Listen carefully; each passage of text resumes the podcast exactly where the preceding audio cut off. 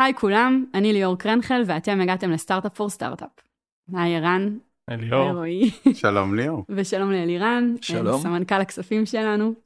אה, וזהו, הגענו לפרק האחרון בסדרה שלנו על ההנפקה של מאנדיי. תאמינו או לא, ההנפקה הסתיימה כבר אה, לפני אלו ימים.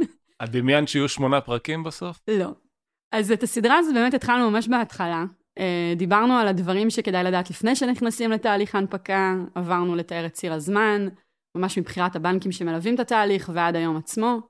אה, מיפינו שחקנים מרכזיים, דיברנו על שווי, דיברנו על איך אה, העובדים יכולים לקחת חלק, ואת הפרק האחרון בעצם הקדשנו לתהליך הרוד שואו. אז אם במקרה הגעתם לפרק הזה ולא שמעתם את הפרקים הקודמים, אנחנו ממש ממליצים לכם לחזור אחורה ולהתחיל את הסדרה מההתחלה.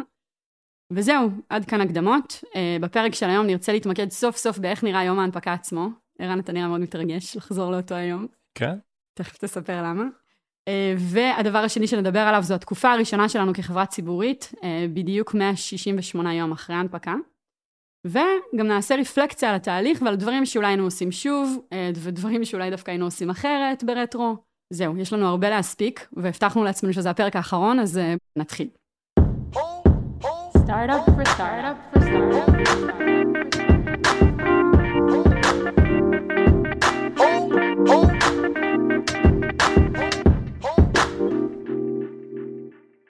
אז באמת נתחיל רגע, אני אקח אתכם אחורה בזמן, אה, לערב לפני ההנפקה. זה היה יום מאוד עמוס, כמו כל יום שהיה לפניו ברוד שואו. רק שזה היה הערב הראשון שלמחרת בבוקר, כולנו אמורים לעלות על איזה ון ולנסוע לנסדק. איך ישנתם באותו הלילה? על מה חשבתם ערב קודם? אה, ישנתי טוב. כן, גם אני.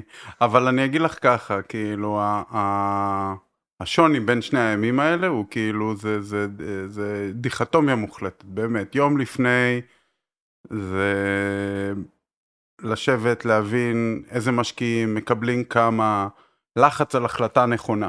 בסדר? יש המון מה להחליט שיש לו השלכות, כן?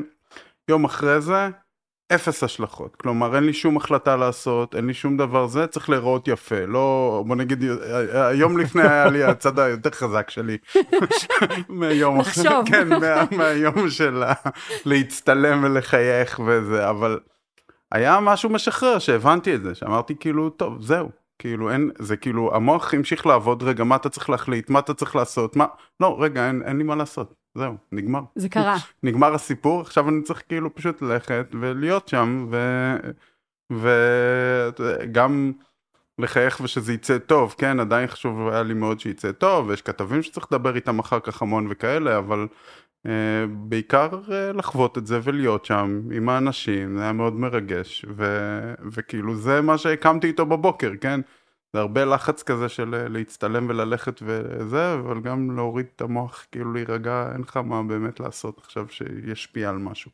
אה, כן, אני מאוד מתחבר לתחושה, כי בעצם זה היה כזה בערב לפני, הרי סיימנו את ה pricing, אני חושב שדיברנו על זה בפרק הקודם, אז הוצאנו את ה-F1 החדש, ובאמת, אה, כאילו בראש שלי אמרתי, טוב, כאילו זה קורה, כאילו יש את ההנפקה, ואני זוכר שישנתי יחסית טוב, באותה תקופה אה, בערב.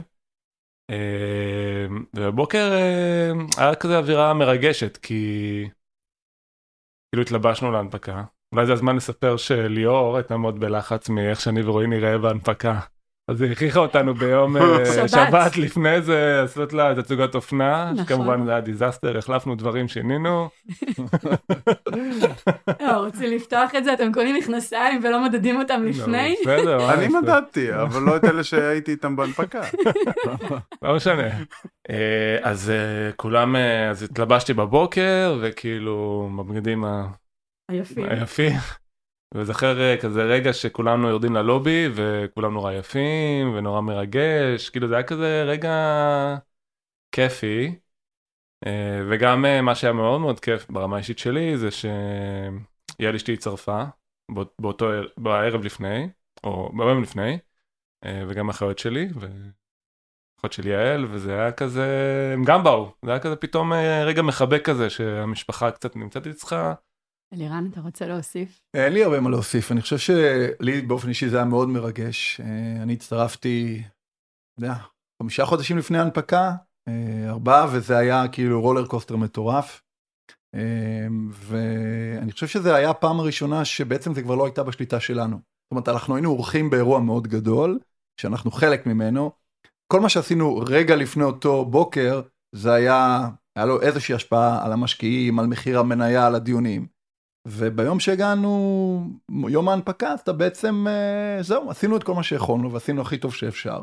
והתלבשנו יפה, כמו שאמרו רועי וערן, והיה נורא נורא מרגש, ועכשיו uh, מתחיל תהליך של uh, אוטוטו מתכוננים לפתיחת המסחר, אז היה הרבה מאוד תכונה, אבל מבחינתי ברמה האישית, בטח uh, המקצועית, היום המקצועי הכי מרגש בחיי, ברמה האישית גם אשתי הצטרפה, והיה היה פנטסטי לראות את כולם, ומאוד מאוד מאוד מרגש.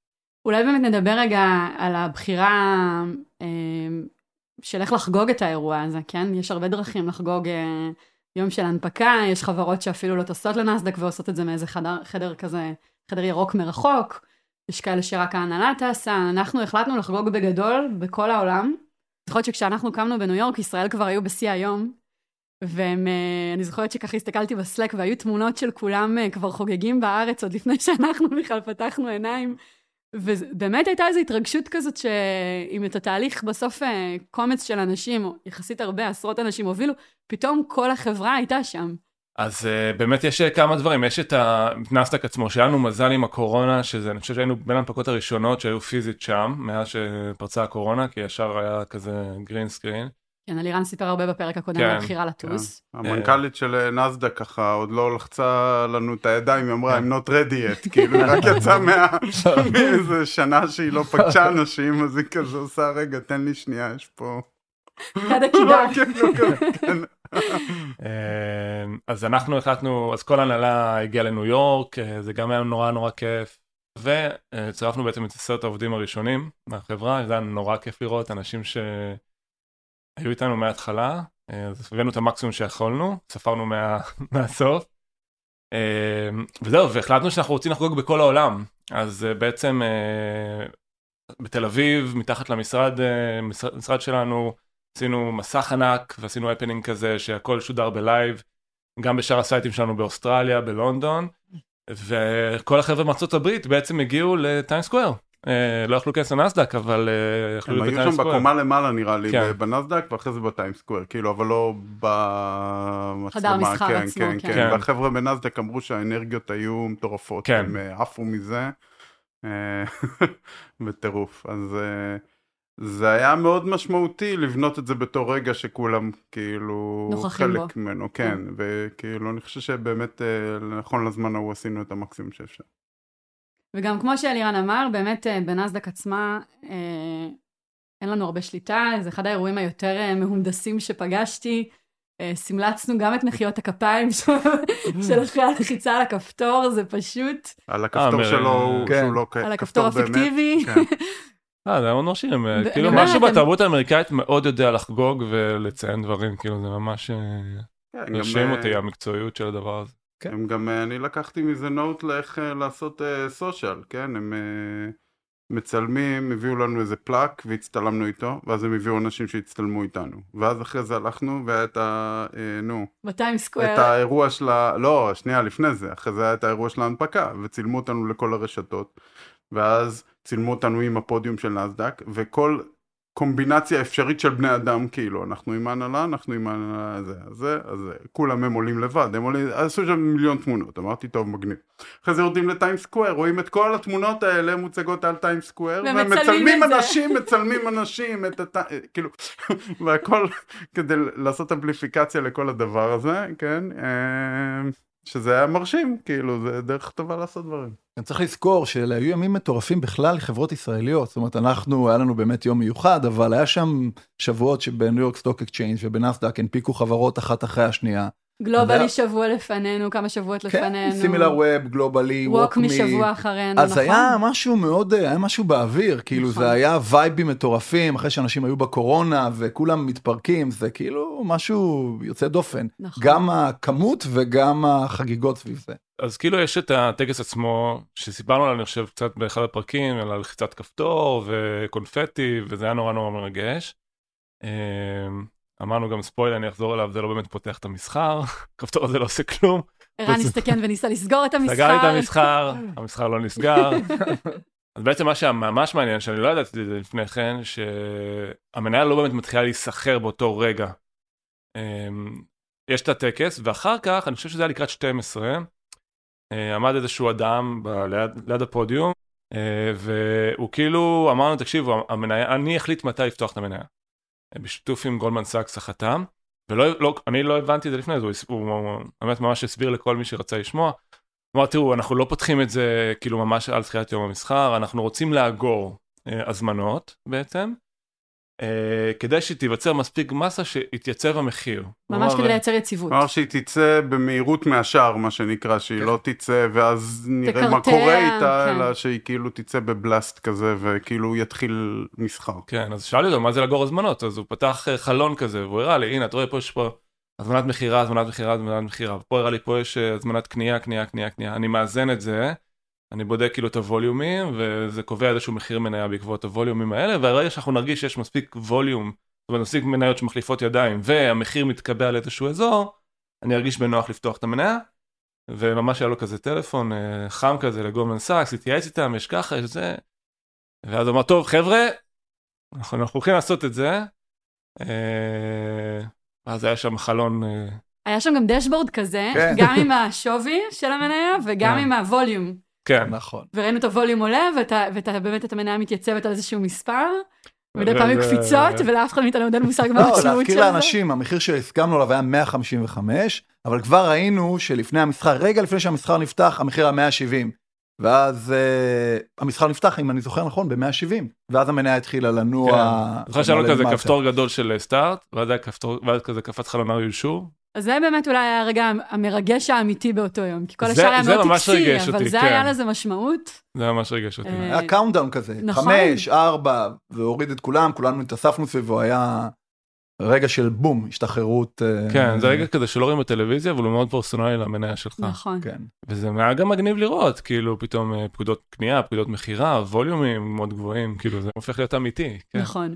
ואז, הנה, ואמרת, ערן, 12 בצהריים, אנחנו כבר איזה 3-4 שעות בנסדק, כן. נפילת אנרגיה לרובנו, ואתם נכנסים לסשן של כמה פגישות. אז אני חייב להודות, אני לא יודע אם זה מתוך הדחקה, שכאילו לא באתי לזה מוכן. כנראה מתוך הדחקה, כי בטח אה, לאה, שהיא מנהלת לנו את ה-PR, אמרה לי את זה 600 פעם, בוודאי. אבל אז שהיא אמרה לי את זה באותו רגע, שכנראה ברגע הראשון שהייתי קשוב באמת, היא אמרה לי שיש לנו עכשיו 17 רעיונות, אני כאילו אמרתי, מה? לא הבנתי. אני כן הייתי מוכן. לא, זה הדחקה, זה הדחקה מהצד שלי, כן. ובגלל זה אולי הייתי פחות משוחרר לפני זה בכל התהליך, כי ידעתי שזה. מגיע. ידעתי שזה מגיע. כנראה נעלתי את זה בקופסה ואמרתי, אוקיי, זה לא קשור להנפקה, נתמודד עם זה אחר כך, ואז אחר כך זה הגיע.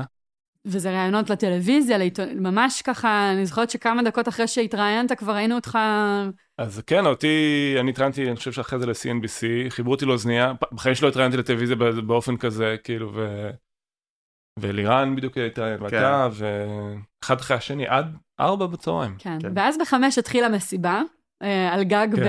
ב... לא, לפני זה, שאנחנו יצאנו מנסדק, לא היה שם אף אחד. כן. היה שם, זה היה גם כאילו, גם ההבדל בין ה- בין העובדה שבטיים סקוואר, כאילו, כל טיים סקוואר היה שלטים ענקיים שלנו, קנינו את זה באיזה מחיר מופקע לשעה, זה כאילו, הם יודעים שזה זה, זה כאילו מחירים פסיכיים שם של הדשבורדים, כל טיים סקוואר הרגיש שלנו, וזה, אנחנו יוצאים, כלום. אבק ברחובות. לא, לא, לא, זה היה יותר חמור מזה, רועי. אתה לא זוכר. ארבע אחרי צהריים שסיימנו, אז אה, אחד מנסדק בא, אתה יודע, אתה מרגיש על גג העולם. לכו זה- אומר, תקשיב, חבר'ה, לא נעים, פשוט יש לנו עוד הנפקה. יכול- בעטו אותנו, סתם, תחושה כזאת, תחושה שכאילו- של, אה, כן, שזה הגיוני, כאילו אם הכנו את עצמנו טוב ליום הזה, אז ידענו שזה יגיע וזה היה סבבה, ואת האמת היה לי ממש סבבה, היה כיף ללכת חזרה למלון. לא, אתה יוצא מנסדק עם הבלייזר המטופש הזה, באמת, וכאילו הרגשנו הכי מטופשים בעולם, באמת. כל החנויות כבר סגורות, כי באותה תקופה בניו יורק הכל. נסגר. כן, נכון. זה anti climax. וקפצ'שנו את הבלייזרים, ש- שמנו אותם בתיקים, יש לנו עם תיקים, והלכנו עם הטישרטים הלבנות למלון, זה היה, והלכנו ברגל, כי לא תפסנו מונית, לא זוכר, או שרצינו ללכת ברגל, למה? כן. היה, אני, לא, זה לי זה כיפי. זכור כ- כאחד הרגעים הטובים דווקא, זה היה כיף כזה, הנה סיימנו, אתה זה כאילו, זה הנקודה שהחלתי לשחרר. אתה אולי שחררת לפני הרעיונות, אני שחררתי בנקודה הזאת, אמרתי, זהו מאחורינו. וחזרנו למלון, לבד, כאילו רק אני ורועי.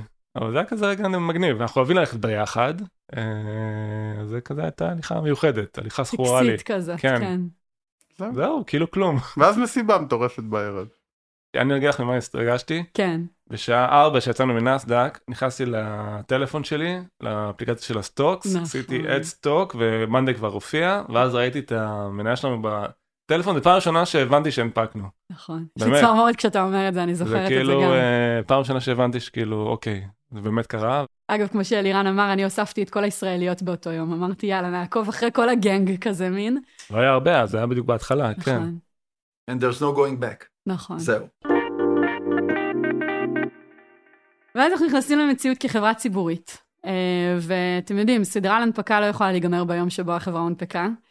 אה, אז אנחנו כאן היום אה, אה, כמעט 170 ימים אחרי ההנפקה, אחרי הרגע הזה שדיברנו עליו עכשיו. ובואו נדבר קצת על מה, מה הבנתם מאז, מה קורה בחברה מאז. זה, זה גם נחמד, כי אנחנו לא חברה, אין לנו שנים של ניסיון בלהיות חברה ציבורית. בטח כשתקשיבו לפרק הזה בעוד איקס זמן, אז יהיה לכם מצחיק קצת הדברים שהתרגשתם או לא התרגשתם מהם. אבל ממש אני אשמח ככה להתחיל עם, עם, עם שאלה, שאלה הכי בסיסית, מה במציאות של החברה השתנה? תשמעי, אני אגיד לך אה, את הבת עיניים שלי, לפני שנרד לפרטים, כבר שבעה חודשים אחרי, תכלס לא כזה נורא. כאילו זה הבטם ליין. כאילו נורא הפחידו אותנו לפני, איזה שבעה חודשים? שישה. שישה. אה, שישה בקושי. כמעט שישה. כן. את רואה, הוא אפילו סופר יותר, לא פחות. חששת שזה יהיה נורא, וזה כן. לא נורא. תראי, מאוד הלחיצו אותנו. אמרו לנו שיש אה, המון ביורוקרטיה, שזה שואב את ה-attention של המנכ"ל ושל ה-CFO כל הזמן, שזה, שהחברה כבר לא תפעל כמו שהיא הייתה, וכל החששות האלה, שוב, בינתיים, כן, יש לי פרספקטיבה של חצי שנה, אולי נשתנה בהמשך, אבל לא התממשו. אה, יש שינויים, יש אה, חובות בתוך חברה ציבורית, אבל באמת, ואולי זה בגלל שיש לנו מחלקה פיננסית טובה, אני לא מרגיש שזה מכביד עליי, כאילו בצורה כזאת שזה... וליגלית, הרבה ליגל. כן. אני חושב שכאילו היו דברים שהשתנו, כן, אבל זה לא שזה מעיק עלינו, זה בערך ה... נכון. זה. אה, ה legal המון עבודה שהיא שונה לחלוטין ממה שהיה לפני זה, המון. אה, פתאום דברים שצריך להתייחס אליהם, כאילו שלפני זה לא היה. תנו דוגמה. לא, איזה... compliance, המון המון דברים של חוקים שפתאום, כאילו עד היום ב board לא אה, approved, לא היה את הקטע הטכני הזה של כאילו כולם מאשרים ויש לנו פתאום board אה, members שהם דח"צים שהם אמורים לאשר וכל מיני תהליכים גם ב financials כאילו עם ה auditor שכאילו צריך לעשות, אפרופו שיחה שיש לי היום.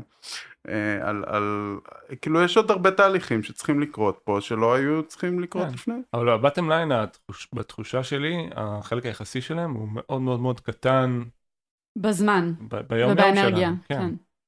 אלירן, מה בצד של, אה, בתור CFO, אצלנו מה שינוי השתנה? גדול, כן. אצלנו יש שינוי מאוד מאוד משמעותי. אני חושב שלאנשים, אה, ההנפקה הייתה אירוע שהוא בעצם, זה אירוע בחייה של חברה שהוא אירוע מאוד חשוב, אבל הוא מתחיל משהו אחר. לנו בפייננס זה מתחיל משהו אחר לגמרי. אה, כי לנו לא בעצם הייתה אפשרות להוריד את הרגל מהגז, מכיוון שאנחנו ב-30 ליוני מסיימים רבעון ראשון, ובאוגוסט כבר עושים מה שנקרא earning calls. אני אסביר במילה מה זה earning calls. בעצם כחברה ציבורית, אה, אנחנו מחויבים לדיווח רבעוני. חברה ציבורית שנסחרת בנסדק, דיווח רבעוני על התוצאות הרבעוניות של החברה, שזה בעצם אומר אה, להוציא PR, החברה מוציאה PR שבו היא מספרת על הביצועים הפיננסיים של החברה, אה, והיא מדברת על ביצועים עסקיים גם, ונותנת נתונים נוספים. היום הזה מתחיל ב-PR, ואז יש שיחה עם אה, אה, אה, שיחת חברה, שיחה של רועי ערן ושלי, סליחה, עם אה, שוק ההון, בדרך כלל האנליסטים שמכסים אותנו, האנליסטים של הבנקים שמכסים אותנו, ובעצם אנחנו אה, מקריאים איזשהו script אה, שנקבע מראש, שמדבר על הביצועים של החברה והתוצאות העסקיות, ואז מתחיל עוד סשן של שאלות, שהאנליסטים שואלים אותנו שאלות על התוצאות העסקיות.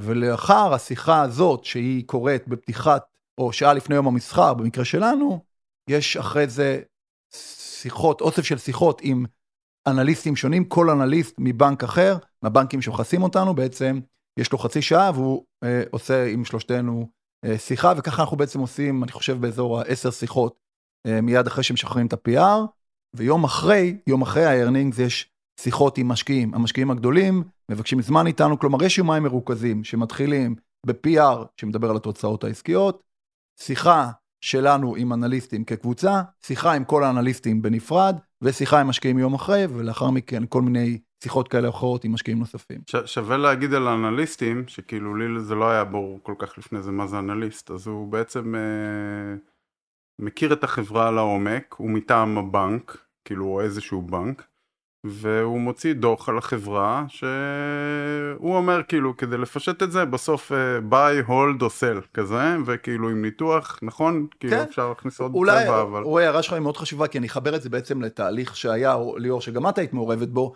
בעצם פגשנו סדרה של בנקים אה, ואנליסטים לפני תהליך ההנפקה. את התחלת את התהליך הזה, ליאור, וניהלת אותו, ובסוף חו- בוחרים מה שנקרא אה, קבוצה של אנליסטים, ה syndicate. ה syndicate בדיוק, שמכסים את החברה.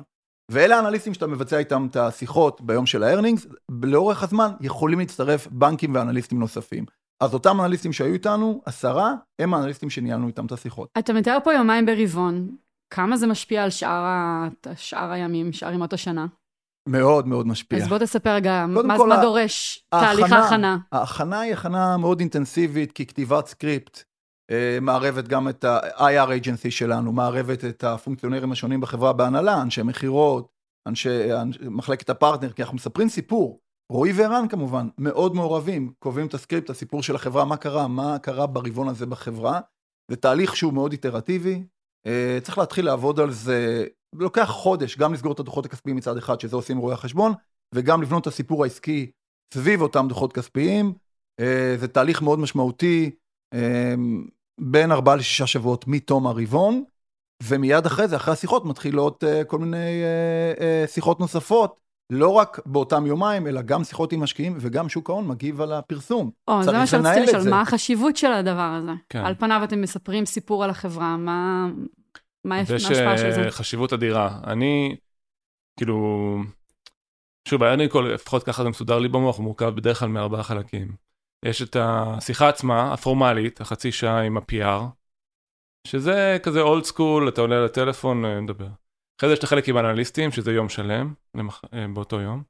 אחרי זה יש אה, חלק שלישי, זה שיחות עם משקיעים, בדרך כלל המשקיעים הגדולים שלך, אלה שהיו בהנפקה, או כאלה שהצטרפו לאורך הדרך, שמחזיקים חלק גדול מהחברה.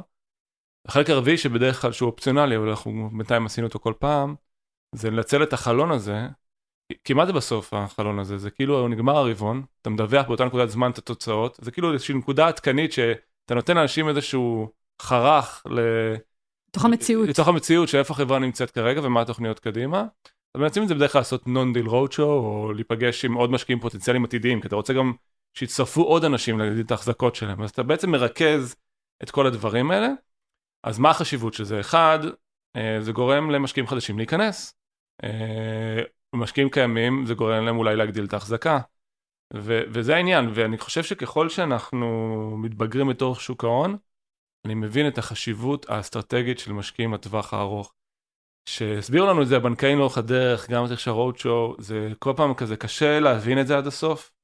אתה כל הזמן אומר מה האג'נדה, אה, כאילו למה לקחת את הקרנות הגדולות, ואתה מבין בסוף שיש לזה חשיבות עצומה בעיצוב של המניה, ואנשים שמחפשים את הטווח הארוך, שרואים את ה vision כמו שאתה רואה אותו.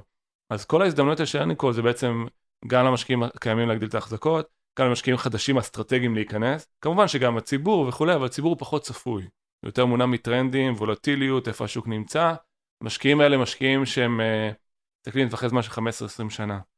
אז אה, יש חשיבות עצומה בלהביא אותם, וכל כל רבעון כזה זו הזדמנות אה, לייצר עוד כאלה. עכשיו עוד משהו שאני הבנתי למהלך הדרך של הדבר הזה, אה, שכאילו המשיך את מה שערן אומר לגבי משקיעים חדשים, זה שבסיטואציה שלנו המניה עלתה מאוד. ואז משקיע חדש טוב שנניח לא נכנס ב-IPO, עכשיו קשה לו, כאילו קשה לו לבוא ולהיכנס ב, ב, בהנחה שהוא רוצה עכשיו לפתוח פוזיציה גדולה, זה לא שהוא יקנה עכשיו כמה מניות ויהיה לו טוב, הוא רוצה הרבה, אז הוא אומר אני אקנה, זה גם עוד יעלה, כי אני מאמין שזה יעלה אם לא, לא ייכנס, אז הוא אומר איזה ווליואציה אני אקבל בסך הכל בקוקטייל, היא גדולה מדי, היא גבוהה מדי, כאילו למה שאני חושב עכשיו, אז קשה לו להיכנס. אז כלומר זה גם מביא משמעות אה, לאיזה משקיעים בוחרים בהתחלה ב, ב, ביום לפני, ה, ב, למי להביא מניות, כן, להביא... עוד לפני ההנפקה אתה אומר, כן, כן. עוד לפני ההנפקה, ל, ל, זה, וגם כל מיני סיטואציות אחרות של איך כן מאפשרים להם להיכנס. אז אה, נניח סיטואציות כמו עכשיו, שהשוק חוטף איזושהי טלטלה לקראת סוף שנה והמניה יורדת, אולי זו הזדמנות, זו נקודה למשקיעים מהסוג הזה, ככה להיכנס אה, יותר. וזה מה שהם גם אמרו לנו. דר, אה, בתהליך, הם אמרו, תשמעו, אנחנו כאילו מחכים לנקודות האלה שהמניה תהיה יותר נמוכה בגלל כל הטכניקות של השוק ההון, כדי דווקא אז להיכנס. ויש כאלה שדווקא אז יוצאים, כאילו. זה קצת mindfuck מה שאתה אומר, כי אני אגיד את זה רגע בהקצנה. אנחנו רוצים שהחברה תצליח, אנחנו רוצים שילך לנו טוב, ואנחנו מבינים שאם המניה באיזשהו יום נסחרת קצת פחות טוב, יש בזה גם הזדמנות, וזה לא רק דבר רע. כן, כן. כן. וולטיליות זה משהו נורא טבעי בחייה של חברה, אנחנו כל הזמן אומרים שאנחנו בונים את זה לטווח ארוך. ומניה יכולה לעלות, יכולה לר- לרדת, בסוף זה תלוי בביצועים של החברה עצמה. כן, השוק יכול להשפיע כמובן, מדברים כל הזמן על בועות, לא בועות, בסוף אם החברה היא חברה טובה שמספ...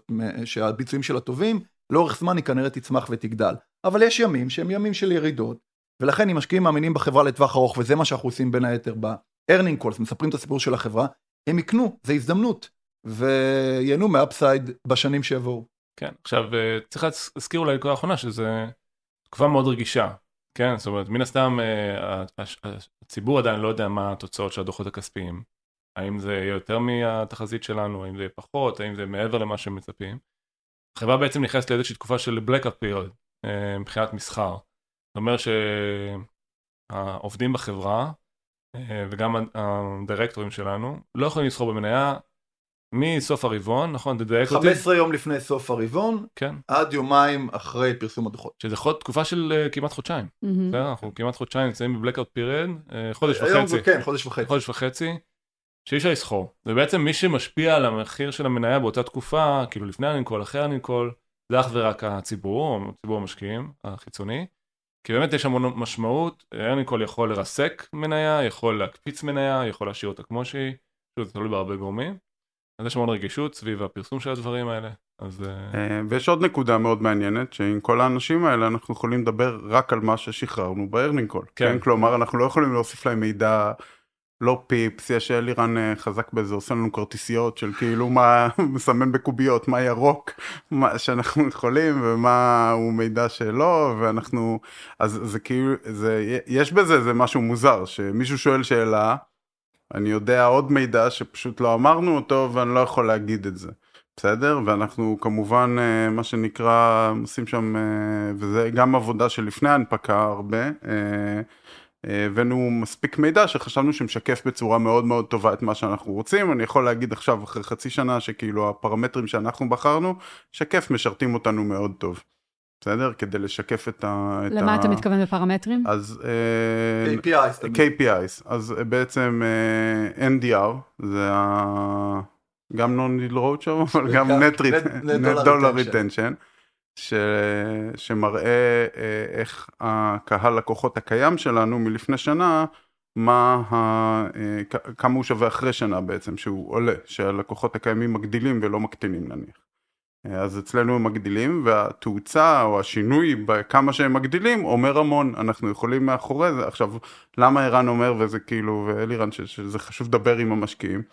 כי הם שואלים רגע זה מזל?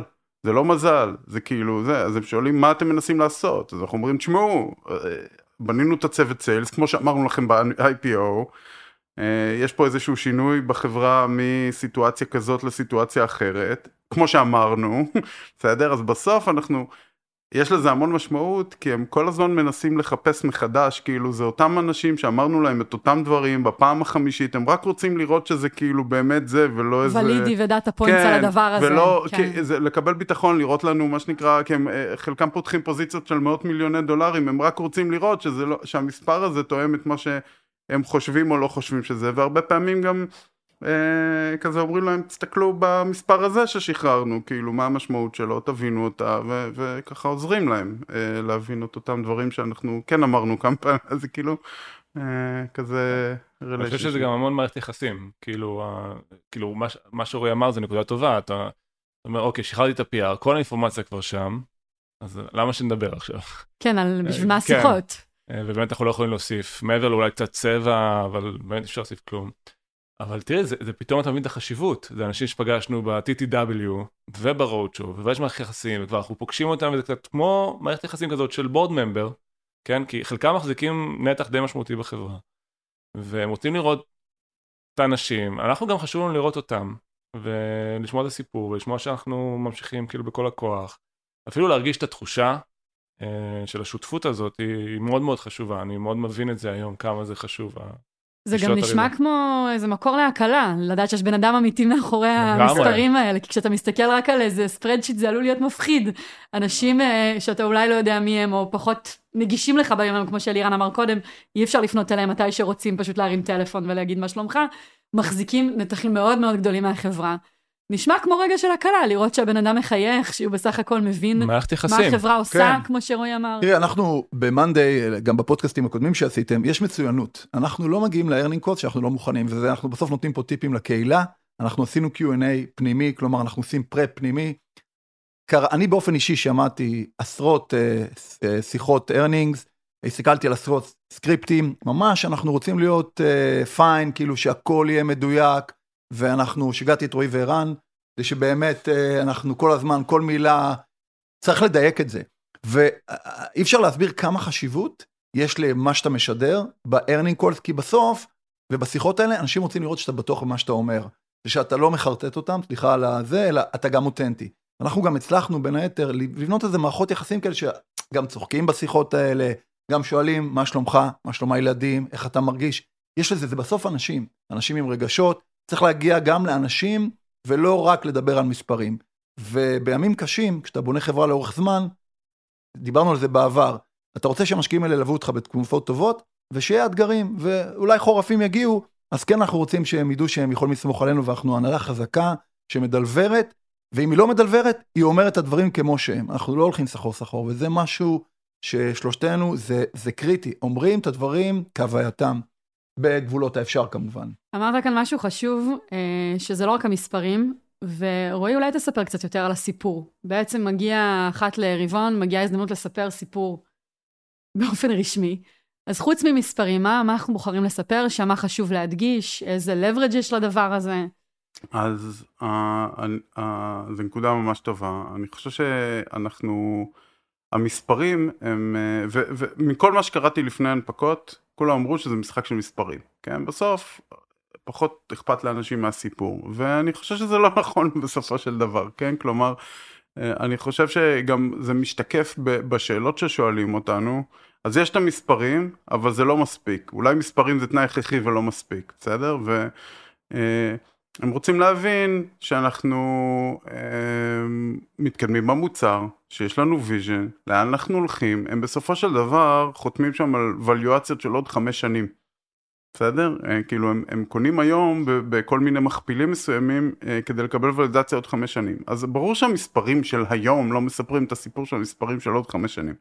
אז מה מספר את זה? איך הם, איך הם יודעים? מה הפרוקסי לזה? מה כן. התוכניות שלכם? מה אתם רוצים לעשות? הרבה קשור סתם לרצון שלנו, כאילו, או של ההנהלה ושל החברה, לאן הם שואפים, בסדר? יש איזו חשיבה דיפולטיבית כזאת של אה, דווקא הרבה מרואיינים שפגשתי, שכאילו...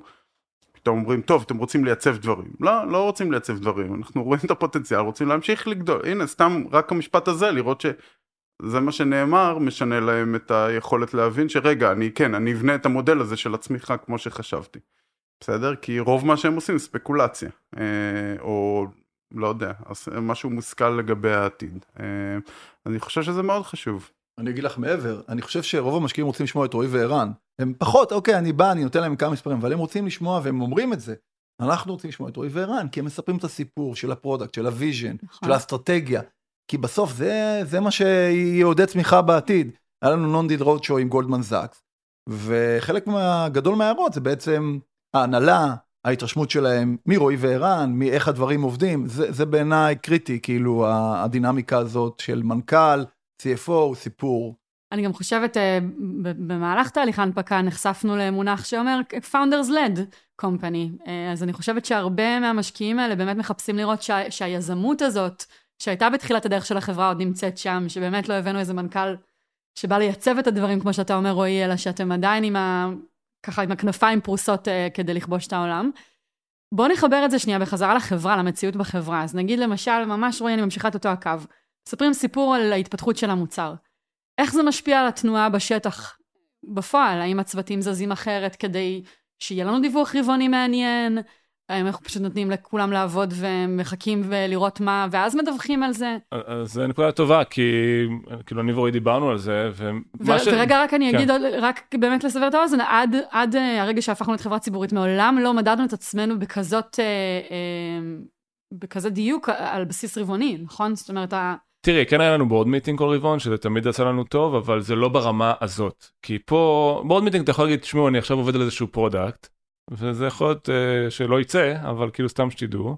או שתראו פירות עוד שני רבעונים. כן, uh, פה זה פחות עובד ככה, mm-hmm. כי אתה צריך להיות מאוד מדויק במסרים שאתה מעביר, ואם אתה לא בטוח לגבי משהו, עדיף שלא תגיד אותו, כי אחרי זה צריך להסביר. אז אני חושב שזה כן יצא לנו איזושהי ריתמיקה רבעונית כזאתי, שהיא גם יותר מחייבת החוצה, ואנחנו מנסים למנף את זה, כאילו מול החברה. לדוגמה, ב... לא באחרון, אבל באחד לפני האחרון, ברבעון אחד לפני האחרון שדיווחנו, ממש אחרי ההנפקה, אז אה, שחררנו את ה-Workdocs אה, בתוך מאנדיי. במילה? מה זה? Workdocs זה בעצם הוספנו עוד נדבך משמעותי למערכת, במקביל לבורדים. אה, בעצם אפשרות לייצר מסמכים, אבל מסמכים שמחברים את כל ה component במערכת, הבורדים וה-views, mm-hmm. ומשהו שבאמת מכפיל כוח. וכל הצוות של הפיתוח ו designers ו product וכולם, וכל החברה בעצם, עבדה בפוקוס על הדבר הזה כדי שנוכל to announce it ב...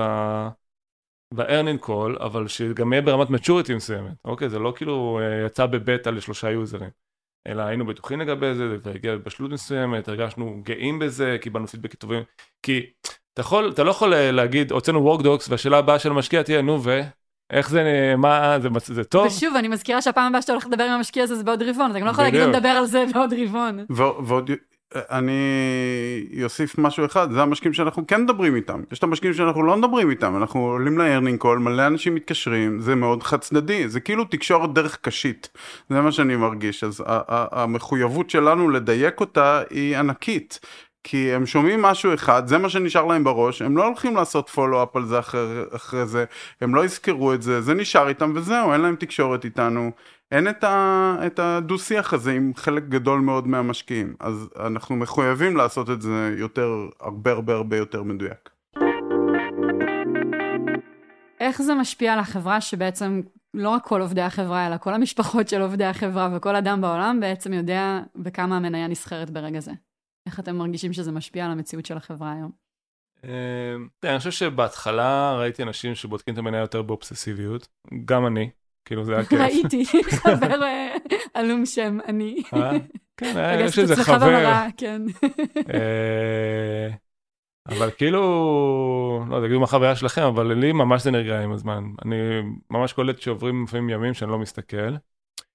כי, תראה, בסוף אתה מבין וזה מה שהבנתי גם אחרי שהנפקנו, שלמעט אה, אירועים מאוד מאוד ספציפיים כמו earning call, או אירועים מקרו-כלכליים, אה, אין קשר בין המחיר של המניה לבין כמה החברה טובה, בוא נגיד במרכאות.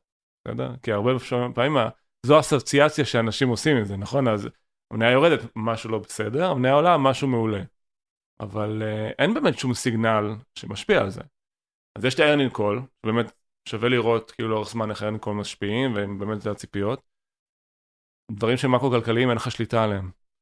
אז נגיד עכשיו היה סתם אאוטו דבלו יורד ב-10%, אוקיי, כאילו זה לא משהו שנהיה פחות טוב. וברגע שאתה מנתק את זה, אתה אומר, טוב, זה גם פחות מעניין לקבל את הסיגנל הזה, כאילו ברמה היומיומית או שבועית, כי זה לא משפיע על שום דבר. אמ, אני חושב שאמרת את זה, אבל אחד המשקיעים שלנו, ג'ף, אמר משפט שמאוד נכון, שמחיר מניה חשוב רק כשאתה מוכר את המניות שלך.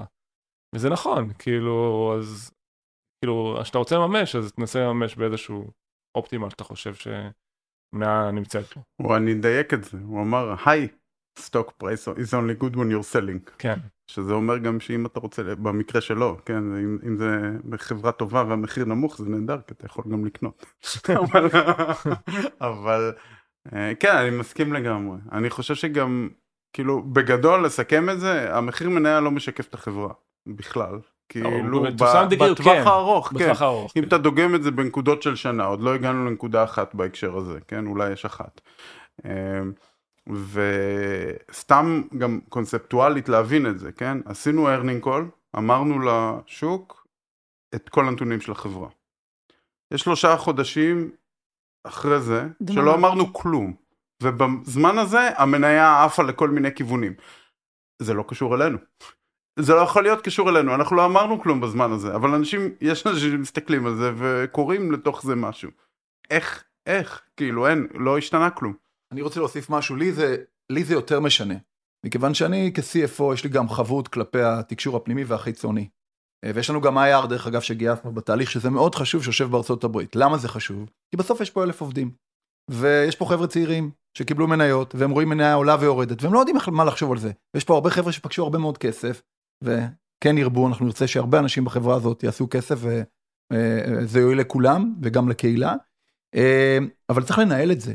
כי כשיש ירידה של נגיד חלילה 10% במחיר המניה, אז יש אנשים שסובבים מראש ו- וכאילו קרה משהו נורא. לא קרה שום דבר נורא, המניה ירדה ב-10%, יכולה לעלות יום אחרי ב-10%. אבל צריך לחנך, צריך להסביר לאנשים את כל מה שאנחנו כל הזמן אומרים, טווח ארוך, חברה טובה, אה, אל תסתכלו יומי, אה, וזה מה שדורש, לפחות בעולמות שלי בפייננס זה דורש ניהול, אה, וחשוב מאוד לעשות את הניהול הזה כל כמה חודשים, או אפילו כל חודש, רק להזכיר לאנשים, אנחנו עושים את זה בשיחות חברה, אנחנו עושים את זה בקבוצות וואטסאפ, אנחנו עושים את זה בהודעות. בסלק, נכון, זו זה- נקודה זה- טובה. גם רועי זה וערן משקיע, ציפיות, אתם גם... זה אה, כאילו ניהול כן. של אה, מערכת ציפיות. ברמה הזאת כאילו יש המון המון mindfucks בתוך הדבר הזה כן כי אני יכול להגיד שכשהנפקנו המחיר מניה היה מאוד גבוה למה שציפינו כן ואז זה עלה ועלה ונחמד. שנייה אחרי זה פתאום אנשים התרגלו למקום החדש וכאילו עכשיו הם כאילו על דלתא של 100% פתאום 10% אה, משגע אותך. אז, אז מישהו צריך לחשוב טיפה פרספקטיבה טיפה כאילו רגע לי זה עלה ב-100 עכשיו זה ירד ב-10 איך אני מרגיש? למה? אם היה, אם היה. רק עולה ב-90 הם היו מאושרים. זה פשוט אז כמו שאלירן אנשים- אמר, זה המקום יש- האמוציונלי. כן, אז כן. יש אנשים שצריכים לראות גרף שעולה לאט לאט כל הזמן, יש כאלה שלא אכפת להם וולוטיליות, יש המון סוגים של אנשים, זה גם כאילו שהולכים ל- להשקעות שואלים אותם את זה כדי להבין, ואני חושב שזה תרגול טוב לכל אחד מהעובדים פה. הטיות קוגניטיביות קלאסיות. כן. כולם של- בני אדם, כן. יש פיר ויש גריד, וזה נכון. קורה לכולנו לטובים ביותר, וצריך לנהל את זה, גם אה, אין מה אולי לעשות. שווה להגיד מילה על זה, כי אחד הדברים ש... לא אגיד הטרידו אותי, אבל חשבתי עליהם, אה, מה יהיה ביום של אחרי. כמו שלירן אמר, יש פה הרבה אנשים שפגשו סכומים מכסף מאוד משמעותיים, יש מניה בחוץ שעולה ויורדת, ותהיתי לעצמי, מה, אנשים השתגעו פה? אולי מישהו יאבד את הצפון, אולי מישהו, אנשים עבדו פוקוס, אולי פתאום המניה תרד, אנשים יהיו בבאסה, כאילו ניסיתי לחשוב איך תהיה המציאות אחר כך.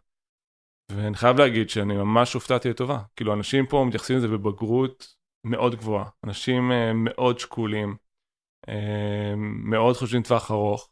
זה ממש uh, יפה לראות את זה. כאילו, יש פה המון המון בגרות בחברה, ואיך שאנשים מתייחסים לנושא הזה ולשינוי שעבר עליהם, כאילו, זה ממש יפה לראות את זה. ואני רוצה להזכיר שממש בשלבים מוקדמים של ההנפקה כבר התחלנו לעבוד בזה. כן. ולשאול איך מעבירים את המסרים, ואיך עושים את האדיוקיישן, וכמובן שבן אדם לא חייב להקשיב, אבל הייתה, בדיוק כמו שאלירן אומר, הייתה ועודנה השקעה מאוד גדולה מצד כולם בלהזכיר את המסרים ו- ואיך נכון להסתכל על זה. לפעמים הי- הייתה לפני שבועיים שלושה איזושהי התנהגות של המניה, ורועי כתבת מיד בסלק, איך אתה בוחר להסתכל על זה, ואיך אחד האנליסטים המרכזיים כתב על זה, והמקום הזה של להנגיש את המידע ולעזור לבן אדם להבין שהוא לא לבד בראש שלו עם הרגשות האלה, זה מקום חשוב כן. שלחברה יש איזושהי אחריות עליו, כמו שאלירן אמר. כן. אמ, האם יש איזושהי נפילת מתח? אתם יודעים, זה בסופו של דבר, אם נסתכל רגע על ציר ש... ש... אני אגיד לכם שאני החזקתי את הכובע הזה בראש שלי הרבה זמן. ציר שאומר חברה מגייסת כסף, כן? חברה הולכת ומגייסת סיד ומגייסת ראונד A ו-B ו-C ו-D, והנה הגיעה להנפקה. לאן הולכים משם? האם זה האברסט? האם אין עוד הרים לטפס? איך החברה מתנהגת? איך אתם מרגישים לגבי זה? למה אתה אני- צוחק, אני רועי? צוחק עכשיו, למה אני צוחק? כי לפני שהנפקנו, חברות אחרות כמו וויקס שהנפיקו, אמרו לנו, תשמעו, יש נפילת מתח אחרי. אז אמרתי, טוב, אנחנו נתכונן, נכין כאילו יעדים, נבין שאנחנו נתקדם, שכאילו, אחרי שזה יקרה, נהיה מאוד מסודרים קדימה, כן? וזה היה, קרה ככה. אז רק דחינו את הנפילת מתח לשלושה חודשים אחרי זה. אבל יש נפילת מתח, אה, אין ספק, ויש גם הרבה שאלות אה, שעולות אה, עם, עם, כאילו במקרה שלנו ספציפית, שוב, זה שכן המניה עלתה, בסדר? זה האם הגענו לאן שרצינו. אנחנו, מה שנקרא, שנים כיוונו לאיזשהו מקום, זה היה איזשהו מיילסטון מסוים, זה לא היה המטרה, ואמרנו שזה לא המטרה, אבל זה כן מיילסטון. אה, ועכשיו שהגענו אליו, אז כאילו, what's next, אתה יודע, הווליאציה מאוד גבוהה, חברה מוצלחת, המספרים הרבעונים הם טובים, כאילו, אז, אז גם פנימית, כמו שאמרנו שלמשקיעים, צריך להסביר בדיוק לאן הולכים גם פנימית, אני חושב שזו עבודה מאוד חשובה להסביר את היעד ואת ההמשך אה, דרך שלנו, שהיא עוד, אה, מה שנקרא, רובה מוחלט אה, לפנינו. אז לגמרי הרגשנו את זה בדיליי, ובאיזשהו שלב אני ורועי תפסנו את עצמנו, כי גם לנו היה איזושהי נפילת מתח, ואמרנו, אוקיי, כאילו בוא נ... regroup, בוא נבין מה אנחנו רוצים, בוא נבין מה נכון לחברה, ועכשיו אני ממש מרגיש שאנחנו, כאילו, כמעט יצאנו מזה לגמרי. אה, יש לנו עכשיו את ה offsite השנתי אה, שמגיע של החברה, וזה עוד, תהיה עוד הזדמנות. כי כמו שרועי אמר, אה, זה מצחיק, כשאתה חברה קטנה, ושוב זה לא היה לפני כל כך הרבה זמן, אה, לפני 6, 5 שנים, 4 שנים, תמיד אמרנו יום אחד ננפיק, וזה היה נראה כאילו וואו, זה יקרה וזה האברסט, אבל אז אתה מנפיק ואז מה הלאה? אז אני חושב שמה שעשינו זה אנחנו משתפים את החברה, מה הלאה? ואני חושב שהמחשבות כאלה יעברו עם כולם, ועכשיו ממה שאני מרגיש ואני קולט מהאנשים וההוואי בכללי בחברה, תחושת המשמעות, היעד, האמביציה, ההבנה לאן אפשר לצמוח חזרה, היא שונה ממה שהייתה, פתאום יש יעד חדש, יש אמביציה חדשה, תחושת משמעות חדשה, וזה כיף, זה חשמל עוד פעם, כי בסוף, אני חושב שזה מה שגורם אה, לאנשים ליהנות, כאילו, תחושה שיש לאן להתפתח, יש עוד אתגר קדימה, אנחנו יכולים אה, לעשות משהו עוד יותר גדול, אה, ואני חושב שהחזרנו את זה, ואני חושב שיש לנו עוד עבודה עוד יותר to double down, אבל מרגיש שעברנו איזשהו באמפ וחזרנו. כן, וזה לא באמפ שצריך אה, להימנע ממנו, אני כן. חושב או שזה לפחד נקודת, ממנו, כן, נכון. זה נקודת בגרות, אני חושב, אני הרבה יותר שמח מהמקום שאנחנו עכשיו, מאיפה שהיינו, כי התקדמנו, בסדר? זה כאילו, אני מסתכל אחורה ואני רואה שזה היה, אנחנו הקטנים לפני זה, כלומר, כל התהליך הזה אפשר לנו לבוא ולעשות את הדברים בגודל יותר, זה מה שהיה פעם פוטנציאל, היום הוא התוכנית, אה, וכאילו, אני מניח שזה ככה לא מפסיק, הדבר הזה, אה, ואני שמח לראות שזה בדיוק לא מפסיק. אצלי אה, יש ירידת מתח אבל היא אחרת. כאילו בסוף אני צריך לשמור על מתח גבוה כי כי חלק גדול ממה שדיברנו על ה earnings והרבעון וניהול הציפיות וכולי זה עבודה שדורשת הרבה מאוד השקעה. אה, זה לא המתח של תקופת ההנפקה אבל אה, יש ירידה אבל באופן עקרוני לא ירידה מאוד עמוקה. אני חושב שהדבר החשוב זה תקענו דגל באברסט או ב-K2 אני לא יודע אבל צריך לשמר את זה שם. וזה וזה משהו מאוד חשוב. השימור אה, והמשך הצמיחה זה בעצם האתגר הבא שלנו. איך אתה עושה scale לחברה הגעת ל-17 מיליארד אלף עובדים מה השלב הבא אנחנו מתעסקים בזה המון על אסטרטגיה לא לשנה והשנתיים הקרובות אלא כמה שנים קדימה כי אנחנו שואפים גבוה וכולנו מגויסים לזה. אז נסיים עם איזושהי רפלקציה, ככה באמת אה, אוטוטו סוף שנה, סיימנו את התהליך כבר לפני פחות או יותר חצי שנה, ואמרתם את זה עכשיו גם בפרק. היו הרבה דברים שאמרו לנו תוך כדי תנועה, ואת חלקם הבנו, את חלקם לא הבנו, חלקם חשבנו שהם סופר חשובים, דברים אחרים אולי לא הבנו ולכן לא חשבנו שהם חשובים. אלירן, אני מסתכלת עליך כי, כי ככה אתה מחזיק בכובע התהליך הזה, ואתה עוד, אה, כמו שאמרת, חי את הפירות שלו ביום-יום. מה חשוב בסוף? האנליסטים זה חשוב, המשקיעים זה חשוב, הבנקים שמובילים את התהליך זה חשוב, קביעת השווי חשובה, שום דבר מזה, הכל חשוב אבל לא נורא. שאלה מצוינת. את שואלת אותה דרך אגב אה, בתקופה מאוד מעניינת. כי אני, אני אתחיל רגע מאיזה מקרו ואז אני אכנס לתוך מה שאמרת. ואני אשאל אותך שוב את השאלה הזאת עוד שנתיים, כי בטוח שהפרספקטיבה תשתנה over time, אני רק אגיד את זה. אז דיברנו על הרבה חברות שהנפיקו בחצי שנה, לפני חצי שנה. ועכשיו יוצאים סיכומים של סוף שנה, איפה החברות נמצאות, ואני לא מחלק ציונים לאף אחד. אבל אני מניח שכולם עושים עכשיו את החשבון נפש הזה, כאילו מה קרה בחצי שנה האחרונה, ויוצאות כתבות וחברה א' מול חברה ב'. וכשאני מסתכל עלינו, אני מסתכל רק על מאנדיי, אני לא מסתכל על האחרות, אני חושב שזה שניגשנו לזה מתוך מקצועיות, גם שלא ידענו, גם שלמדנו תוך כדי תנועה, לא ויתרנו לעצמנו בתהליך. אני זוכר שכל דבר חקרנו ו... ובדקנו, אני זוכר שנכנסתי למאנדה ואתם כבר התחלתם לעבוד, הסתכלתם על עשרות השקיפים, וליגל עם שירן, ופייננס שהיה פה, והמחלקות העסקיות, כל הזמן כל מספר נבדק ונבדק ונבדק. אז הרפלקציה שלי היא קודם כל תהיו מקצוענים, תביאו אנשים חזקים מאוד, תבדקו את עצמכם כל הזמן, תנהלו תקשורת פתוחה מול הבנקאים ותיקחו את הבנקאים הכי טובים שיעבדו איתכם ואל תפחדו, דיברנו על זה, אל תפחדו לעשות להם challenge. אם אתם מרגישים שמשהו עובד נכון מבחינתכם, זה הסיפור שלכם, אלה המספרים שלכם, ככה אתם מאמינים, תתעקשו על זה. אל תיתנו להם להוליך אתכם, אלא שהם יעזרו לכם להוליך את מה שאתם חושבים שהוא הנכון. ערן, אם אתה היית עכשיו ככה חוזר לתחילת התהליך, אתה לא, אל תדאג. לא. הוציא ממך מבט עייף. לא, זה קשה... to reflect back. to reflect back. לא יודע, הדבר היחידי, כאילו יש רק דברים גנריים להגיד, כאילו של, של באמת תעשה מה שאתה מאמין בו ותעשה מה שאתה שלם איתו, זה תמיד מוכיח את עצמו. ואני חושב ש... כאילו בפרספקטיבה יותר רחבה, קרה פה משהו מדהים בישראל, שהוא לא טריוויאלי. כאילו יש היום, נראה לי, למעלה מ-15 חברות ציבור, ציבוריות בישראל, בשווים מאוד מאוד משמעותיים, שזה מספרים שהם פרופורציונלית לאוכלוסייה unheard of. נוצר פה במדינה שכבה של מנהלים, סמנכ"לי כספים, משאבי אנוש, פיתוח, חברות גלובליות, מנהלים מאוד בכירים, שלא היה בארץ. וממש מרגיש שאנחנו בונים פה יסודות לשלב הבא, וזה מרגש, זה כאילו די מדהים לחשוב על זה בפרספקטיבה כזאת. אה, לחשוב שאנחנו מייצרים פה חברות שהן בסדר גודל גלובלי אה, מובילות, מנהלים בסדר גלובלי, וזה די מטורף. ואני מדמיין את השלב הבא, לא יודע מבחינת ולואציה או מבחינת סדר גודל, וזה מטורף מה שאפשר עוד uh, לבנות מפה. כן, אז אני, יש לי טיפים. לא חייב להיות גנרי כמו ערן. מה לא? בדרך כלל אני מאוד פרקטי אבל. אני אקח את ההמשך של ערן שהוא דיבר על היסודות אז אני חושב שכאילו לבנות יסודות טובים מבחינתי יש כמה דברים כאילו ואני רואה שעשינו כמה החלטות שאם אני מסתכל עליהן היום אחורה אני אומר וואלה איזה מזל שעשינו את זה. אחד זה העובדים עצמם שעשינו תוכנית אופציות הסתכלנו מחדש לפני ההנפקה על כל העובדים לראות איך אנחנו יכולים לבנות תוכנית אופציות אפשר לאשר אותה עם חמישה אנשים שהיו אז המשקיעים שלנו ולא אחרי זה עם uh, תוכניות כאלה ארוכות טווח של קומפנסיישן כאלה אז עשינו לפני משהו גדול אני חושב שהרבה חברות עושות את זה פה בארץ זה דבר נהדר וככה סידר לנו עם, עם טווח להרבה עובדים פה לשש שנים קדימה mm-hmm. בסדר? Uh, מצד אחד. דבר שני זה המשקיעים החדשים שנכנסים. גם שם אני גם מסתכל על ה... מה שאלירן אמר שמסתכלים כאילו אה, עכשיו מסתכלים כאילו אחורה ואומרים מה המחיר מההנפקה?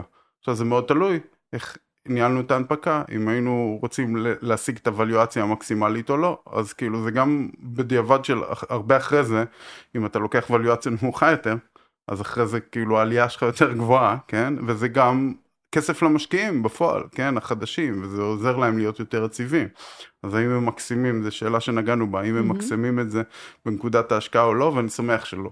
שאנחנו בחרנו להוריד הילוך אחד אחורה אה, מלמקסם את זה, אני חושב שזה... אפשר יותר מקום אפשר, לכולם. כן, וגם בנה מערכת יחסים מאוד טובה עם המשקיעים האלה, בסדר? וגם עכשיו בנקודות הקשות יותר, זה מייצב אותם טיפה יותר.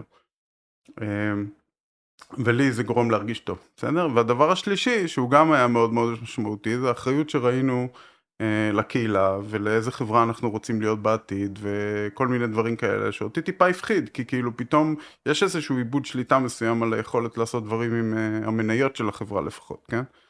אה, ואז אז, אז לפני ההנפקה עשינו, אה, בעצם הקצינו בנינו vision ל social fund של מאנדיי והקצינו אה, אה, עשרה אחוזים מהשווי של החברה שיינתנו over time ל fund זה סכום ענק ומטורף. ברור ש post IPO לא היינו מסוגלים לעשות את זה ואני כאילו כמעט כל יום מסתכל על זה ואומר וואלה איזה טוב שעשינו את הדבר הזה.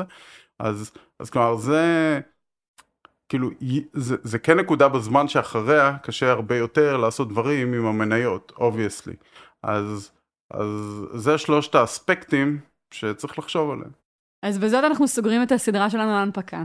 אה, אנחנו, נראה לי כולנו מקווים ש... שלמדתם מזה. זאת הייתה המטרה, לשבת ולא להיזכר בשביל שנוכל לעשות את זה שוב אנחנו יותר טוב, אלא בשביל שאחרים יוכלו ללמוד מהדרך שאנחנו עשינו. אני לא לך- עושה את זה עוד פעם. זהו, אם יש לכם עוד שאלות, אנחנו כולנו זמינים בקהילה שלנו, או באתר שלנו, סטארט-אפ פור סטארט-אפ. תודה רועי, תודה ערן, תודה אלירן. תודה ליאור. תודה ליאור. תודה שהאזנתם. Startup for startup for startup.